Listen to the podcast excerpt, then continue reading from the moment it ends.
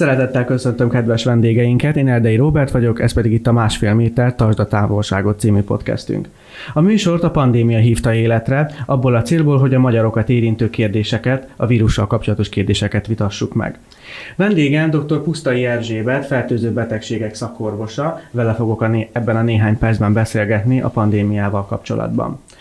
Kezdjük is el, köszönöm, hogy befogadtam meg. Jó napot kívánok! Ma Orbán Viktor Magyarország miniszterelnöke bejelentette, újabb korlátozó intézkedéseket vezet be.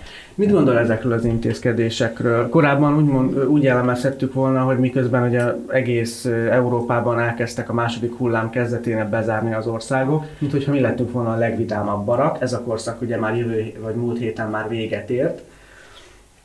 Mit gondol erről? Hát végre. Végre tudomásul vette a kormány, hogy nagyon gyors ütemben terjed a járvány Magyarországon, és, és nagyon komoly következményei vannak az egészségügyre nézve. Amit múlt héten bejelentettek, az rendkívül kevés volt, gyakorlatilag úgy nézett ki, hogy szinte csak látszatintézkedéseket hoznak. Ezekben az intézkedésekben már komoly lépések vannak. A felsőoktatás zárása, a gimnáziumok távoktatása, hátállítása nagyon fontos, és hogy végre a sporteseményeket, mint tömegrendezvényeket leállítják. Ezek alapvetően fontosak ahhoz, hogy meg lehessen állítani a fertőzés átadását. Ha korábban megszervezték volna széles körben és kiterjedten a tesztelést és a pozitív személyek izolálását, akkor, akkor lett volna rá esély, hogy talán nem kell ennyi szigorító intézkedést hozni. Az a baj, ugye, hogyha sokkal korábban enyhébb, de határozott intézkedéseket tesz a kormány, akkor esetleg megúszhattuk volna ezt a szigorú zárást, de azért az európai példák azt mutatják, hogy szinte mindenhol rákényszerülnek erre. Most már több mint kétszáz napja nincs új fertőzött a huszonhárom milliós országban, Tajvanon. Ugyebár az egész járvány alatt Tajvanon mindössze ötszázötven fertőzöttet azonosítottak, és mindössze, és mindössze heten haltak bele a betegségbe.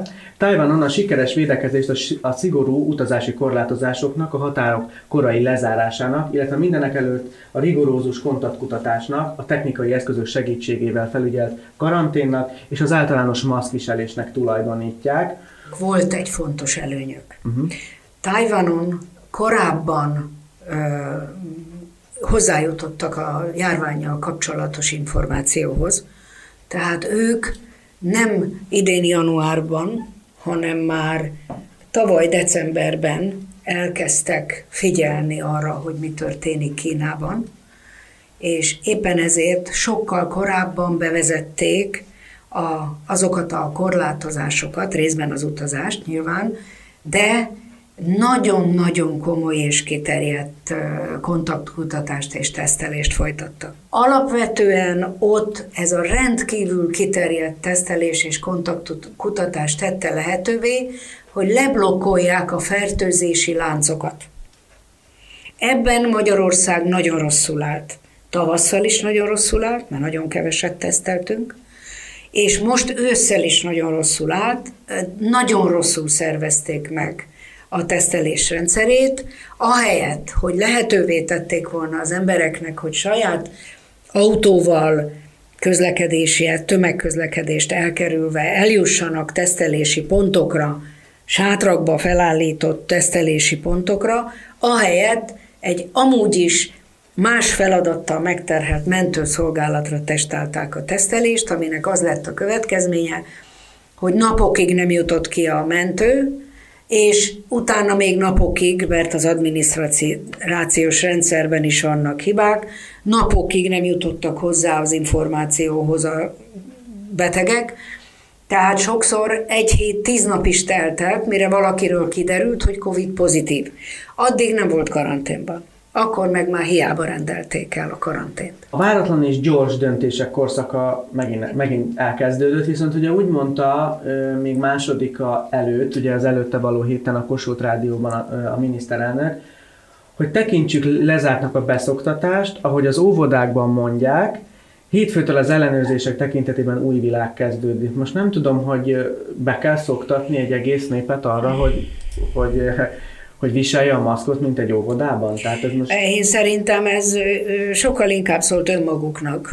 Mert ha az ember az egész tavaszi időszakot végignézi, majd utána a nyári időt, akkor azt lehet látni, hogy ők voltak azok, akik a legkevésbé hordták a maszkot. Nyilvános rendezvényeken, díjátadókon, bárhol fordultak elő, Orbán Viktor saját maga Brüsszelben kiszállva az autóból maszk nélkül vonult be olyan helyre, ahol mindenki maszkot hordott.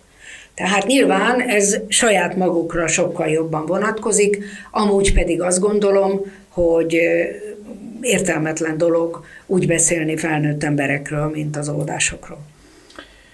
Ön szerint lesz majd olyan, akár heteken vagy napokon belül, vagy akár már ugye holnap is, hogy az utcán is kötelező lesz a maszkot hordani? Én azt gondolom, hogy az utcán akkor, ha az emberek sűrűn vannak egymás mellett, tehát buszmegállóban állnak például, felszállásra várva, vagy, vagy olyan, olyan helyen közlekednek, ahol nagyon sok ember jön-megy, ott most is érdemes a maszkot hordani, eh, ahol pedig egymástól nagy távolságra a járdán közlekednek az emberek, ott viszont nem feltétlenül fontos. Tehát én ebben sokkal rugalmasabb lennék, eh, de ahol sűrűn vannak egymás mellett, Ott, ott nagyon óvatosnak kell lenni, most is, anélkül, hogy kötelezővé tennék. Szlovákiában már, már korábban volt hétvégén országos tesztelést, most pedig szombaton, most szombaton megkezdődött megint a koronavírus tesztelésnek a második fordulója, és ez vasárnap ért véget, most jönnek ki az adatok. A magyarok rögtön vidékeken, például Komáromban, Dunaszerdahelyen vagy Nagykaposon ugyancsak folyt a tesztelés. Nagyon érdekes, hogy amúgy a magyarok is itthonról átmentek Szlovákiába és teszteltették magukat. Tehát mert ingyen volt. Egyrészt. Ugyanakkor ez a kérdésemnek a másik fele, hogy ön szerint kell-e akkor most országos, országos tesztelés, hiszen az adatok egyre nőnek, most már ugye ötezer feletti a fertőzött szám. Nem gondolom, hogy az lenne a megoldás, hogy valamennyi lakos mellett egyszerre leszűrünk. Én rendkívül boldog lennék, ha Magyarországon széles körben elérhetővé tennék a tesztelést, és olyan helyeken, ahol ö, nagy ö, számban fordul elő pozitív eset, olyan helyeken, akár egy települést leszűrnék. Nagyon jó példa, nagyon sok munkaadó. Erről nem nagyon van szó ma itt Magyarországon, de nagyon sok munkaadó teljesen logikusan és nagyon jó döntés szerint leszűri a saját dolgozóit annak érdekében, hogy a munkahelyen ne terjedjen a fertőzés, hiszen logikusan gondolkodnak, ha folyamatosan működni akarnak, akkor nem lehet az, hogy a dolgozójuk jelentős része megbetegedjen. Ezért leszűrik a az embereiket, és igen, konkrét esetet mondok, százból találtak hat esetet. Ők otthon maradtak, ebből csak kettőnek volt tünete, a másik négynek nem. Igen ám, de ha mind otthon marad, hmm. akkor nem adják át a többieknek a fertőzést. Tehát ilyen típusú ö, településen, ahol sok eset előfordult, vagy meg lehet állapítani, hogy van egy beteg, aki részt vett valami nagyobb rendezvényen, azonnal az összes személyt, az azonnal egy kis megszorítással, hiszen ha én tegnap találkoztam valakivel, akkor ma még nem érdemes engem tesztelni, hanem majd négy-öt nap múlva.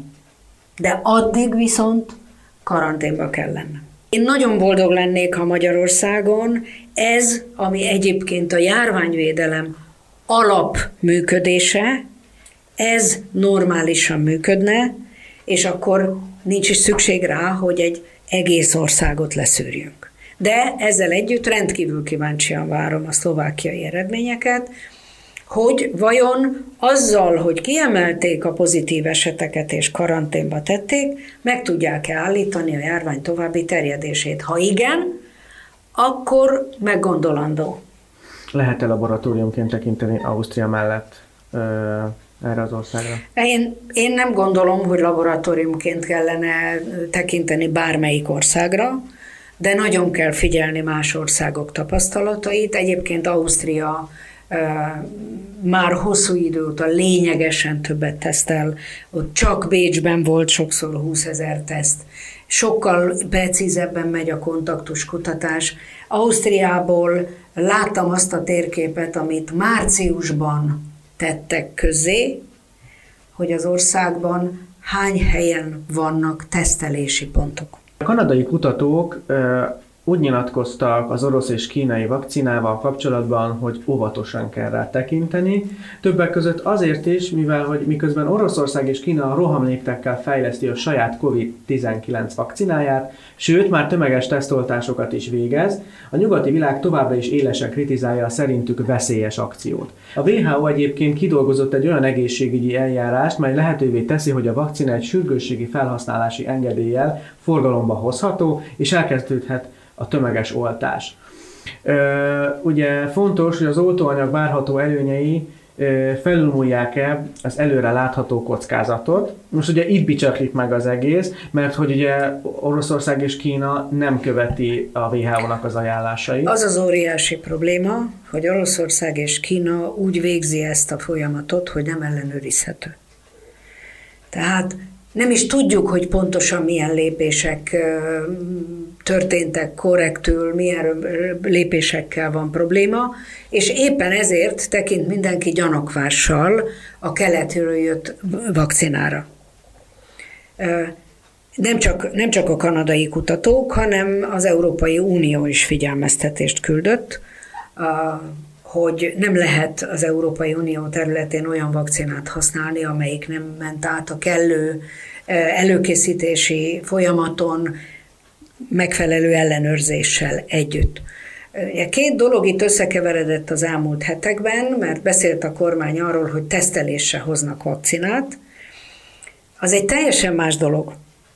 Tehát az, hogy ők a tudományos vizsgálat részeként Magyarországon is tesztelnek egy vakcinát, az egészen más dolog, mint hogy én azt mondom, hogy hát van itt egy vakcina, kezdjünk el tömeges oltásokat.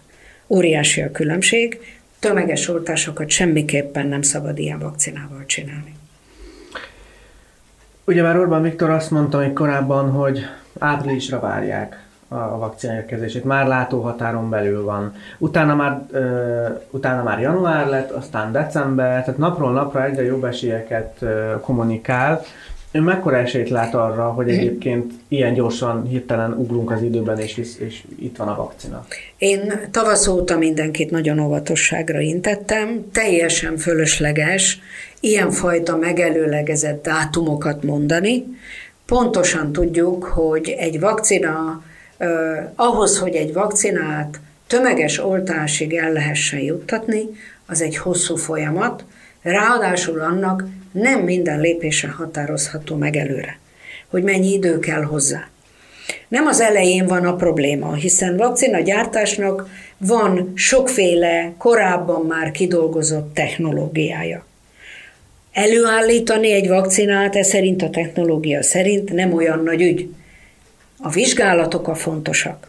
Először azt megállapítani, hogy van-e valami mellékhatás, okoz-e valami problémát maga az oltóanyag.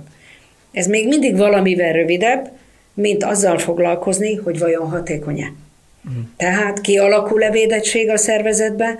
Ez a védettség azt jelenti-e, hogy tényleg megvédi az illetőt a fertőzéstől, és akkor még mindig nem tudjuk, hogy pontosan ez a védettség mennyi ideig tart. Tehát én nem sietném el, én már tavasszal is azt mondtam, hogy minimum egy év kell ahhoz, hogy ezeken a folyamatokon átmenjen egy vakcina. Most már hallottunk olyat Németországban is, hogy úgy néz ki, hogy rövidesen elkezdhetnek oltani, de ez a rövides még mindig azt gondolom, hogy néhány hónap. Tehát ha már egyáltalán valamit időben kellene nézni, akkor én azt gondolom, hogy sokkal inkább a jövő év első negyedéve, annak is, annak se az eleje, hanem inkább a közepe vége felé, de rendkívül kevés szó esik a kezelési lehetőségekről. Néhány készítménynek a neve fölrepült már az elmúlt időszakban. De nagyon sok közlemény jelenik ma már meg fejlődő országokból elsősorban, de az első ilyen felvetés ausztrál kutatóktól érkezett, hogy van egy nagyon régen kidolgozott féregfertőzésre és parazita fertőzésre már hosszú idő óta széles körben használt gyógyszer, embereknél is széles körben használt gyógyszer, amelyik gátolja a vírus szaporodását. Uh-huh. Erről ma már nagyon sok közlemény van, és prevencióra is használják. Főleg akkor rendkívül jó a hatása, hogyha a tünetek kezdetén kezdik el adni.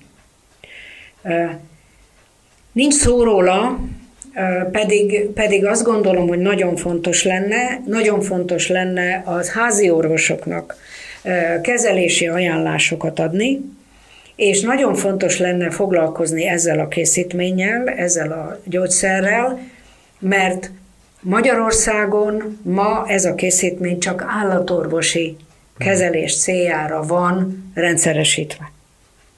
De a világban tömegeket kezeltek vele már, tehát nagyon jó tapasztalatok vannak, elő kéne venni, és törődni kéne vele, mert sokkal többet érnénk vele, ha nagyon hamar elkezdenénk megakadályozni a betegség súlyossá válását, mint hogy arra várakozunk és abban reménykedünk, hogy majd előbb-utóbb lesz a védőoltás, ami egyébként se tudja egyik pillanatról a másikra megszüntetni a járványt, hiszen tömegeket beoltani az nem olyan egyszerű feladat. Meg hát ugye az embereknek is a tűrőképessége lassan a határához ér, hiszen folyton bezárunk, akkor annak nem lesz jó vége. Meddig lehet ön szerint húzni ezeket az intézkedéseket? Hát ugye Meg hát a, a maga a járvány kényszeríti ezt ki, tehát nem, nem szabad döntés kérdése, hogy én hagyom, nem, nem hozok intézkedést, és akkor történjen, ami történik, mert világosan lehet látni, hogy egész Európában az történik, hogy az emberek egy része kórházba kényszerül, és egy része intenzív kezelésre kényszerül, és ez pedig olyan mértékben terheli túl a kórházakat, hogy egy idő után nem lesz, aki gyógyítson.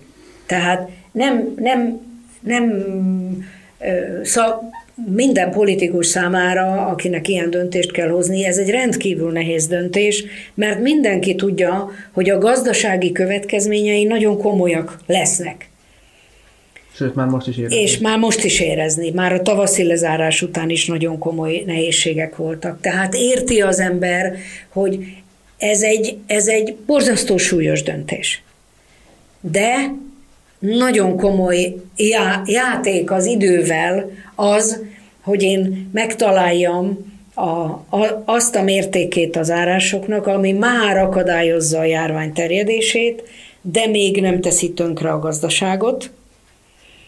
És ezért lenne véleményem szerint nagyon fontos az, hogy erre a megelőzési és korai kezelési lehetőségre nagyon komolyan felfigyeljenek. Bízunk a legjobbakban, én nagyon köszönöm, hogy velünk volt. A hallgatóknak is külön köszönöm, hogy velünk voltak. doktor Pusztai Erzsébet, fertőző betegségek szakorvosával beszéltem, önök pedig ne feledjék, ne feledjétek, tartsátok a távolságot. Sziasztok!